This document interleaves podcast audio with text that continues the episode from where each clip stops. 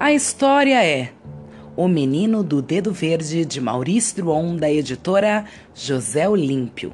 Estamos no capítulo 7, no qual confiam Tistu ao Senhor Trovões, que lhe dá uma lição de ordem. O temperamento explosivo do Senhor Trovões provinha, sem dúvida, de um longo convívio com toda a espécie de canhão. O Senhor Trovões era o braço direito do Senhor Papai.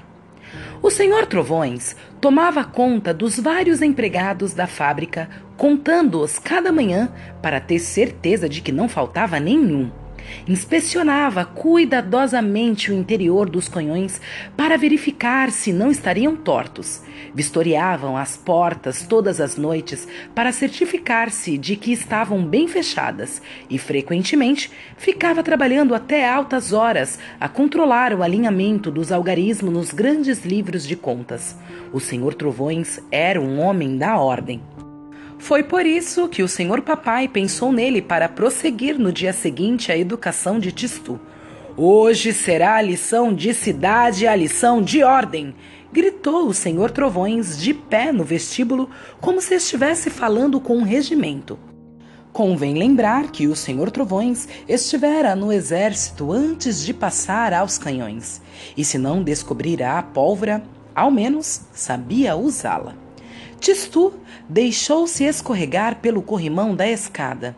Faça o favor de subir de novo, disse-lhe o senhor Trovões, e descer pelos degraus. Tistu obedeceu, embora lhe parecesse inútil subir para descer de novo, uma vez que já estava embaixo. O que, que é isso que você tem na cabeça? perguntou o senhor Trovões. Um boné xadrez. Então coloque o direito. Não pensem que o Senhor Trovões fosse mau. Só que tinha orelhas muito vermelhas e zangava-se por um dá cá aquela palha. Eu bem que preferia continuar minha educação com o senhor Bigode, pensava Tistu, e pôs-se a caminho ao lado do senhor Trovões. Uma cidade, começou o senhor Trovões, que preparara bem sua aula. Uma cidade se compõe, como você pode ver, de ruas, monumentos, casas e pessoas que moram nas casas. Na sua opinião, o que é mais importante numa cidade? O jardim, respondeu Tistu. Não, replicou o senhor Trovões. O mais importante numa cidade é a ordem. Vamos, portanto, visitar o primeiro edifício onde se mantém a ordem. Sem a ordem, uma cidade, um país, uma sociedade não passam de um sopro e não podem sobreviver. A ordem é uma coisa indispensável e, para manter a ordem, é preciso punir a desordem. De certo, o senhor Trovões tem toda a razão, pensou Tistu. Mas para que gritar desse jeito? Que voz de trovão! Será que preciso fazer tanto barulho para manter a ordem? Nas ruas de Maripólvora, os transeuntes voltavam-se para eles e Tistu se sentia constrangido. Tistu, não se distraia. Que é a ordem? perguntou o senhor Trovões em tom severo. A ordem? A ordem é quando a gente está contente, respondeu Tistu.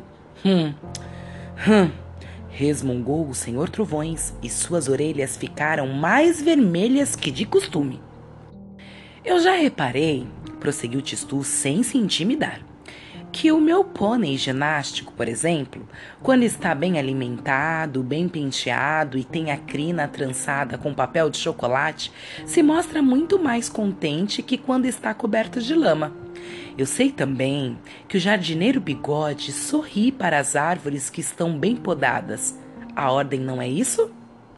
Parece que essa resposta não satisfez ao senhor Trovões, cujas orelhas tornaram-se ainda mais vermelhas.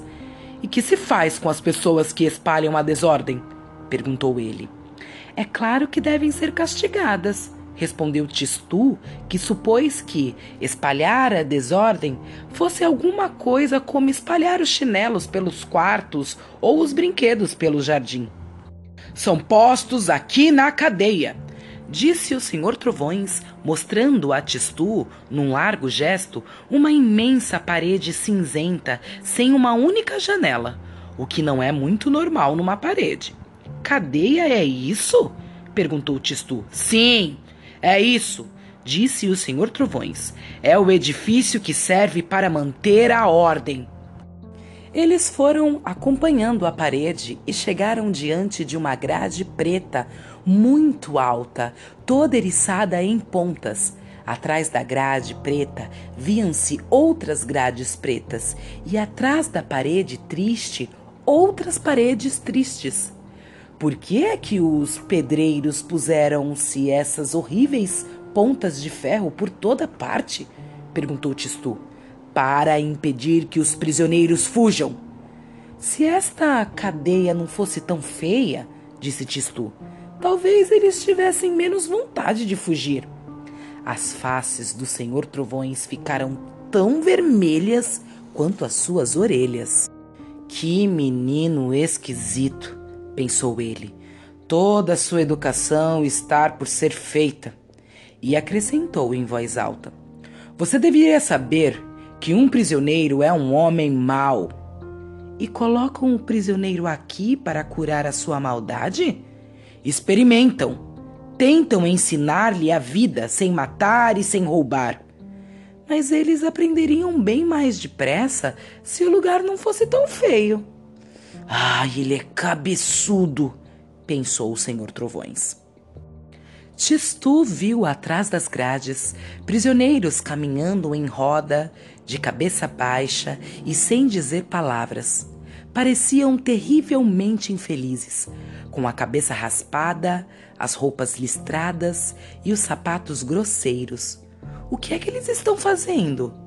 Estão em recreio, disse o senhor Trovões. Imaginem, pensou Tistu, se o recreio deles é assim. O que não serão as horas de aula?